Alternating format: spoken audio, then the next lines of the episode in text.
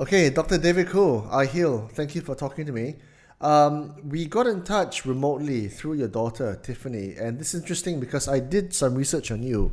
And what you're trying to do by way of your um, medical platforms is what I understand is you're trying to democratize the delivery of medicine to as many people as possible. And what is also interesting for me is that you're trying to do this in Penang, where you and I both call our hometown. But let's start at the start because when I looked at your biography, uh, Doctor, Doctor, uh, Doctor Khoo, um, you are a cardiovascular and thoracic surgeon. So I think the chest cavity and all the contents within. But you were also, um, by the looks of it, quite a brilliant student, and you became a consultant quite early on in your career. So let's talk about your motivations behind uh, your medical career, and and why you chose medicine in the first place. Okay, I think I think for me to share, I will have to take you back to my early childhood days. Yeah, as you know, I'm from Penang, and actually I'm from the remote part of Penang. You know, those days the zone Barat Daya. I was born in Sungai Tiram Bayan Lepas. So if you look at, you know, in the 60s where I was born, 1963, that part of the time of Malaysia, Malaysian history and Penang in particular, that area of Penang was still in the backward side. You know, that was even before the free trade zone of the medical of the electronics in past. So therefore, when I grew up in that kind of area, I remember, you know, those are the days when we we play barefooted, cycle barefooted. And I remember vividly an incident where we, we stepped on the broken bottle, glass bottle. Yeah. And then you have, you know, your your leg bleeding over here. And of course, my brother, you know, of bicycle, take me to the nearest health pusat kesihatan, health clinic in those days, you know. I still recall, I remember there was this guy, you know, standing there, dressed all in white. This is the type of guy that we call to be known as the, and they, they that time they called him the HA, like hospital assistant. Of course, being young as we were then, I thought that was a doctor. You know, there we are, no calling doctor, doctor, no pains, bleeding. And of course, we got treated. So that was the kind of healthcare facility I was exposed to when I was growing up course, after that, I went to town to study in Penang School, and of course, then I, was exposed to a more, you know, a more advanced form of uh, healthcare. So from that time onwards, I already knew uh, this kind of kind of work is something I want to do. But it kind of haunted me that, you know, why is healthcare still one area so good, the other area so backward? Yet we are only about now, of course, you go by car, about half an hour away because at that time, we go by bus, it's a good 45 minutes to one hour. So that kind of stayed in my back of my head, you know, that if I ever I had a chance to be a doctor. Of course, I was also born at home. Those days, we have this bidan, you know, the, the midwives that come to the home. And I remember, of course, I can't remember my birth, but I remember an incident when my mom had a miscarriage. And I, I was young, we were young, looking, oh, so much blood. And again, was responded to midwife, and course they called an ambulance and take her to the hospital. So all these things vividly, you know, it's a memory that stays with me. And as I had a chance to become a doctor, we, we would be able to have a chance to serve society in a different manner. We would then hopefully try to, to bring it to at least make it almost all equal. So of course, in the modern time today, that is what they call the democratization of healthcare. So I guess that seed was planted very early on as well. Not planted at the time when and I never and you know at that time of course when I look at it now I think back maybe that was when that whole idea came about. Yeah. So um, you set up your private practice in 2000, which I think made you quite young, maybe 37, mid, your mid 30s at the time. Um, I think, I mean, personally speaking, it, for people who study medicine, right, and for people who become doctors, there's almost a, a threshold of moral uh, service to the nation because you are, at the end of the day, a, a doc, or to people generally, not the country, but you you are able to save lives, which makes you one of very few people in the world who can do that. I mean, firefighters can do that, police can do that, army can do that, doctors can do that without violent means, and this makes you a very rare kind. But at the same time, because we because we spend a lot of money, our parents spend a lot of money on our university education, and it costs a lot of money to become a doctor, even more when you become a consultant uh, surgeon, such as yourself.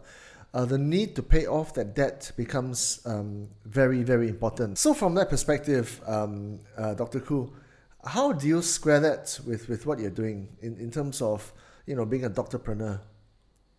Well, I, I you know I, I look at things this way uh, because if I look at you know why a person needs to change their place of work or even the, the scope of practice, I often look to the root cause. Yeah. So in that context, I'm actually fortunate. You know, I graduated as a doctor relatively late because I was 26 years old when I graduated. Of course, at that time, because we studied locally, we went through the STPM and then get into six years. Uh, the UKM was six years of medical school. So obviously, we graduate a bit later as compared to those of people like today. Like my daughter, she graduated as a doctor and she was only 23 years old. So obviously, I had to make up for time. And luckily, of course, I passed my fellowship at the Royal College of Surgeons early.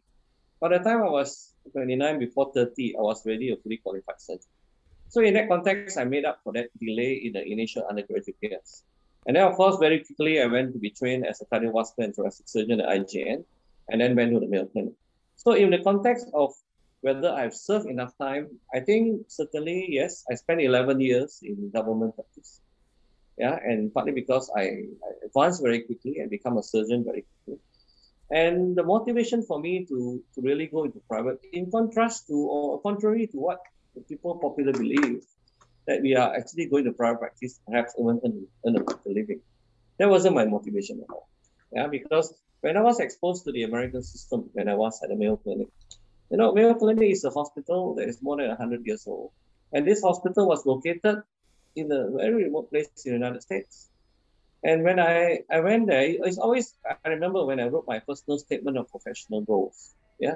Of course, all American institutions want you to write all this before they even want to admit you. So I remember I wrote in my opening sentence to cross the widest ocean, to scale the highest mountains, to be the best that I can be. That is the belief, values, and values of how I live life. Therefore, for me, going to Mayo Clinic was a want, not a need. So similarly, I already had that mindset in me. So of course, I, I was in IJN when I first started training. I went to Mayo and came back to IJN. Then of course, when I, I go back to the system, suddenly I felt that I don't belong anymore. You know, I came back full of ideas and wanting to be perhaps innovative in doing things. But I came back to my place of before, and suddenly made me realize that hey, you know, this so-called uh, enthusiasm can be mistaken as perhaps so-called aggression. So perhaps I was thinking maybe it's time for me, you know, to find my own my own place and my own so-called turf. And that's where when the thing beckons in Ipoh, because at that time, Perak in year 2000, there was no heart surgery in Perak. So what attracted me to go out for practice was because I wanted to be the frontier person. You know, I wanted to be the guy pioneering that.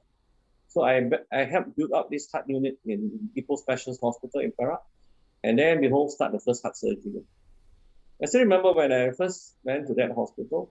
I mean, some of the things that we use routinely in KL, in IJN, of course, in Mayo Clinic, like simple monitoring of blood pressure through using a line into the artery, was also not being used in Ipoh, which is only two hours away from KL. So I felt then I made the right move because there I started to introduce the modernities yeah, of surgery to that place. And true enough, I think that was my main motivation to find my own turf, to build my own input of things that to make things better. And that was my motivation. Of course, if you happen to do well and earn a bit more money, that, that is just the reward for that motivation, not truly the reason for doing so. Yeah, so I, I guess it's that fine balance, right, Dr. Khoo, in terms of um, trying to help people, trying to help people with heart conditions, uh, chest conditions, and then also trying to profit from it as a commercial venture, because of course all kinds of um, hospital, uh, all kinds of medical centers, there's a huge capital investment required, and there's a huge commitment to to, to put that money into that equipment because it's got to pay for itself, right? Um, f- from a from a practitioner's perspective, and also as a parent talking to other parents with children who are intelligent enough to go to university and study medicine, right? Um, how do you navigate the fine line between saving lives essentially and um, you know paying your way in this very challenging world. How do you navigate that fine line? I think the first important thing we got to put in right perspective, as I see a lot of young people coming to me and asking me, or parents asking me to mentor their kids who are contemplating a career in medicine. You know, I often begin by telling them, first of all, throw away all the, the misconceptions that you may have developed by watching movies like Grey's Anatomy or whatever movies that romanticize the life of a doctor. Because in reality, I often tell them being a doctor is not a job. It's a way of life. You cannot say after a certain time of the day, I switch off, I'm no longer a doctor. You got to believe, believe, you got to behave and think as a doctor throughout the period, ever since you become one. Because the very action you're going to take, the very value sets you're going to be developing, is all centric upon the fact that you are here for the reason to make people live better and longer lives. That's the whole idea of being a doctor. So that part must be clear from the point go. Because if you don't get, get that clear, then the expectations will bear down on you. Expectations can be from your own self, from people around you, or even those who funded your education. So therefore, I always begin by, by bringing them down to earth and forget about the romanticized form of what doctors should be and look at it as what you're here for. So that's being interested. The second thing, of course, we have to, to see and realize that, of course, everybody needs to earn a living. So therefore, I often tell them, obviously, in that context, you want to be the best you can be. You can choose to be a, a heart surgeon, you can choose to be a gynecologist, or even to be a forensic pathologist. But if you are good in it, you don't be afraid that you will not, you'll be, you know, earning too little or be shortchanged. Because society, one way or the other, will pay for this expertise. Now, if we get these two, two part of it right, then I think the pressure of what to do next once you're qualified will be less. And this was exactly what I went through. Because I remember when I look at, when I, you know, course I entered medical school and after that, before I even graduate, I started to think, what do I want to become after that period of six years of training? This is when even about on the third or fourth year, I already decided I wanted to be a heart surgeon. So much so that I did my elective in it, even when I was a student, which is funny for most students because they want to be going elective to do public health, just to have a rotation in the hospital, have a good time. But no, I chose to go into heart surgery and into a subspecialty because I wanted to see for myself what is real. And you know, you roll back history a couple of years, then I remember I was watching this movie. I'm not sure you have watched that movie before, called The Doctor, William Hurt. And I often tell people to try and watch that movie. That movie is about this famous or rich, successful heart surgeon. I still remember he drove this big car, but he's got an attitude. He's got an attitude of arrogance. And there in the same hospital, we have an ENT surgeon who was humble, was often bullied by this, this domineering club. So as the story unfolds, we have this surgeon needing a colonoscopy. Yeah, so he, he need to have an exam. Rather, sorry, he need he had some some change of voice. So he needed to see the ENT surgeon, who then arranged for him to, to have a scope under anesthesia. But while he was in the in the ward and being sedated, he was mistaken to be the other surgeon and brought for a colonoscopy. And you can see that, that, that, that funny part of that episode where he was trying to stop people and saying that he's the wrong guy.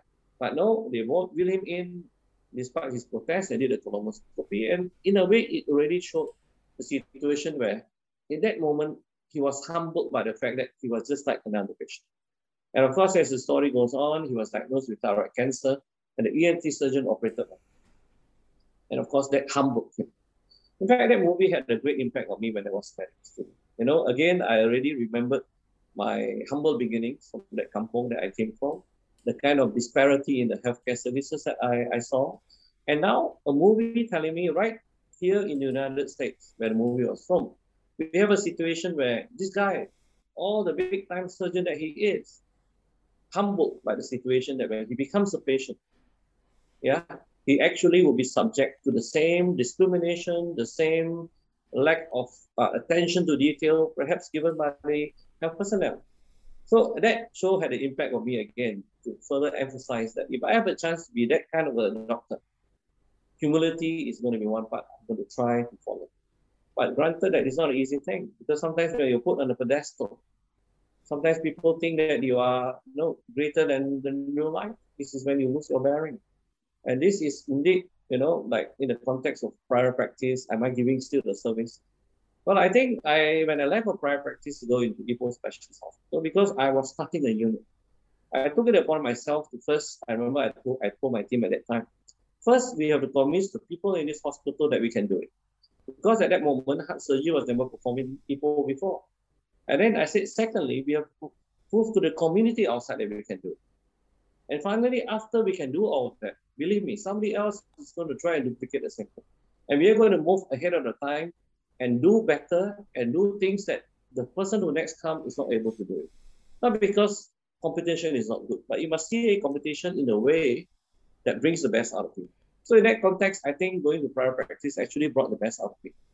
It brought out my independence, it brought out my creativity, and it brought brought, brought out the fact that we need to be very conscious of our cost. You know, be it in Malaysia or even in the United States, when I see you're practicing in the system that auto pays for itself, most doctors are not concerned about what the things you use. Yeah. What when you can stitch a three-inch incision, yeah, with one stitch. Many a times I saw it where people were using two or three stitches. And this is where the cost goes out the window. So certainly sometimes being in a private practice may be a good thing because you are under pressure to perform. Yeah. You charge yourself too high, you basically charge yourself out of competition. Yeah. Yeah. So And so of course, if you're not going to be profitable, you're going to get a big of an earful yeah. from the team that is supporting Yeah. you. So if there's anything that last year taught us, uh, Dr. Khoo, is that um, obviously um, nobody is spared the COVID, right? Uh, nobody saw doctors last year. Nobody saw any hospitals last year. Everybody was just staying at home, locked down, right? Um, do you think in this day and age, with medicine evolving the way it is, do you think the, the prospect of the attraction of studying medicine is as strong as ever? I think if you look from the from the context of, of COVID or rather epidemic or any in this case pandemic for that matter, I think it really what it does is first it, expo- it, it exposes the weaknesses of whatever systems we are we are trying to, to zoom in. So I think there are two areas we shall discuss here. First, look at the prospects of being a doctor. Yeah, I think if you look at at the the fact that pandemic causes people to stay home, obviously the immediate reflex action is to think, hey, the demand is going to be less. But truly, if you look at the full cost of why or the role of a doctor, then you realize that pandemic itself is, or rather infectious disease itself is not the only realm that the doctors are going to be involved in. I think what it really exposes us to is, you know, when you look at the, the number of deaths due to COVID, we found that there are people with certain risk factors that are more liable to die from it. And these are the ones with non-communicable chronic illnesses. And this very fact itself showcases that the realm of medicine is beyond just infection. It's also about reducing the number of risk factors that one have from contracting a non-communicable chronic illness like hypertension, diabetes, heart disease. And these are the ones that put a person at very high risk of dying from COVID. So in that itself, if you look beyond the immediate reflex, knee-jerk reactions, you say, wow, the demand is going to be less. Yes, if you look at the short term. But you look at the role of a doctor, where you're looking at prevention of disease, restoration of health, as well as maintenance of health, then I think the job scope is still the same. Yeah, Yeah. it's just that we have to shift a little bit onto the role. Perhaps we are more now into preventive medicine. There will be less focus on curative medicine. So your your mindset, yeah, the mindset itself will have to change towards. Uh, I mean, again, I always caution against this romanti- romanticizing the, the professional healthcare because a lot of people do not want to go into preventive health because it's non-glamorous. It is linked to less income. But perhaps if COVID itself shows you actually there's a lot of work there for those who want to do preventive medicine. Yeah, so so, I, is- Yeah, so I see that you're taking quite a proactive role in this whole vaccination program. You've teamed up with another with a listed company called BioAlpha to uh, to, to, to deliver vaccine programs. I think you're going with a with a Chinese uh, Sinovac version for foreign workers in Malaysia. Um, why did you? uh, Was it a, was it a business opportunity that you spotted that for? Um, was it more altruistic in nature? I mean, what is your mentality when you when you chose to go down this avenue? Now, of course, uh, there are, there are two reasons why we need to, you know, to dive straight into this this area of COVID itself. No, I mean, when COVID first hit, I being, of course, an operator of a small boutique medical center, immediately we were we felt the impact of it, like you mentioned earlier. People are not coming to doctors or hospitals. So therefore, I told myself, if I want to survive this this pandemic, I must number one be courageous. Number two, I must be resilient. Number three, I also told myself I must continue to grow. And number four, we must look for alternative income. And with these four things that I know I must face, I immediately realized that we have to jump straight into facing the COVID itself. I can assure you as a doctor, as most doctors will, will say, when the COVID first came, in a way we are overwhelmed. You know, we are not sure the danger to ourselves, our family members, our community, and what role we could play. Because most of us are non-infectious disease specialists. We are specialists in different areas. So immediately we are taken aback. We have to sit down and we look. And at that moment, I, I woke up and said, we're going to face COVID directly. This is where we start into doing the COVID uh, testing. Today, we have swapped more than 50,000 people. We have to face it. Of course, when you face it, you got to make sure I protect him. And of course, the second part of that, obviously, is to then go into I mean, if you cannot say we hope for COVID to stay forever, that is, that is not, none of us hope for that to happen. Although you look at it, if we are thinking from the context of earning a living, yeah, you can continue swapping and earn some money. But this is not the money you want to earn. And I very, from very early on, told the team that we're going to keep the price as low as possible. Because if we will take advantage of this situation, that is not what we are, we are here for. So we have to go into the next step of being involved actively in the vaccination process. Because I know, to be honest, to be able to vaccinate the whole of, of 70% of Malaysians and only the government agency doing it is going to be a, a tall order. Yeah. No matter how fast we can do it, there's only so many we can do in a day. That's right. So um, I prepare ourselves to be able to involve. Yeah. So I also saw that you've got um, quite grand plans to turn Penang into a medical hub in the region. I think you want to almost become like a supermarket for medical treatments that caters to every kind of like ailment and illness in the world, essentially. But of course, centralized within one location. Penang, um, um, it's it's a big ask, right? It's a very ambitious plan. Um, but in your mind, though, when when you want to roll out this model, and, and mind you as well, I, I think you've also got plans to take it public and to go very big, as big as possible around it, right?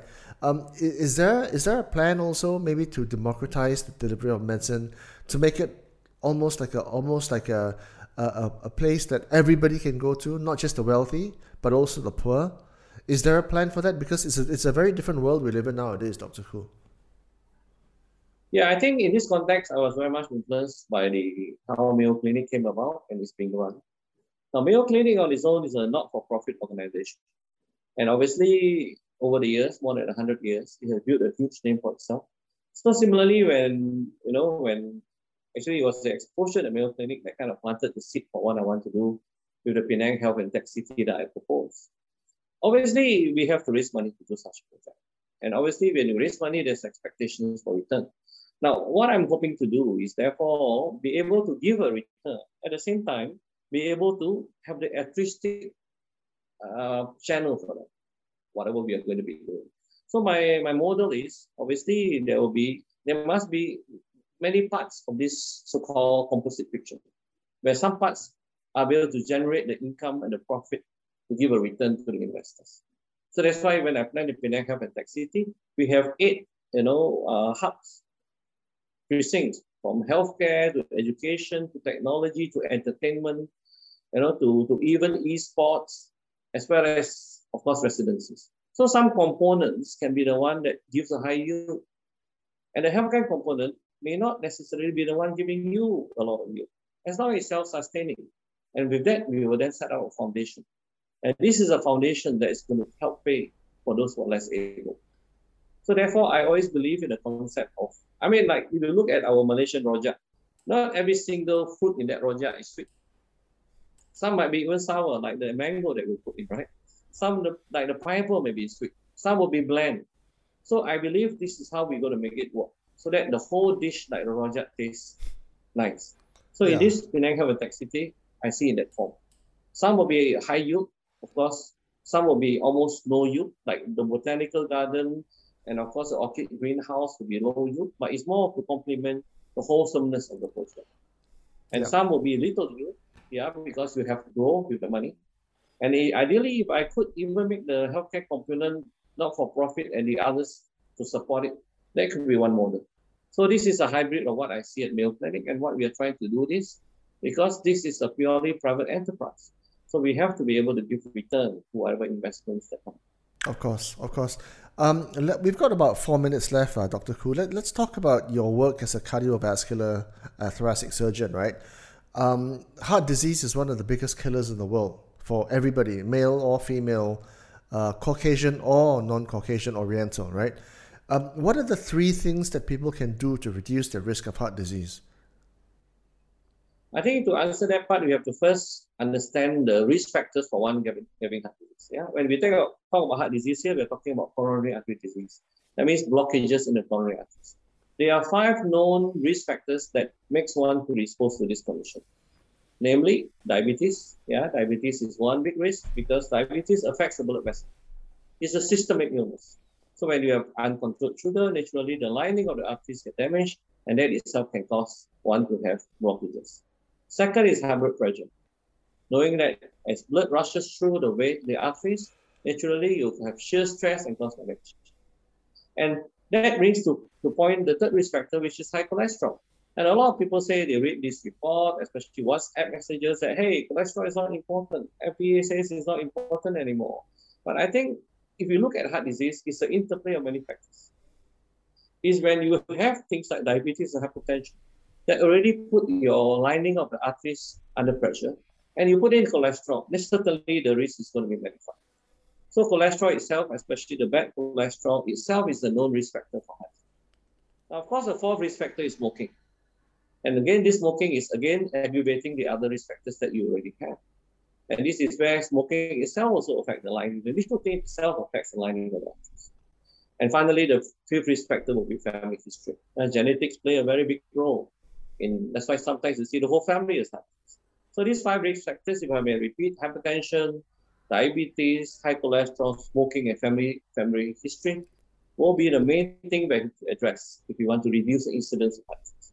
In fact, in Malaysia right now, every day about 37 people die from heart disease, which is alarming, you know, every day.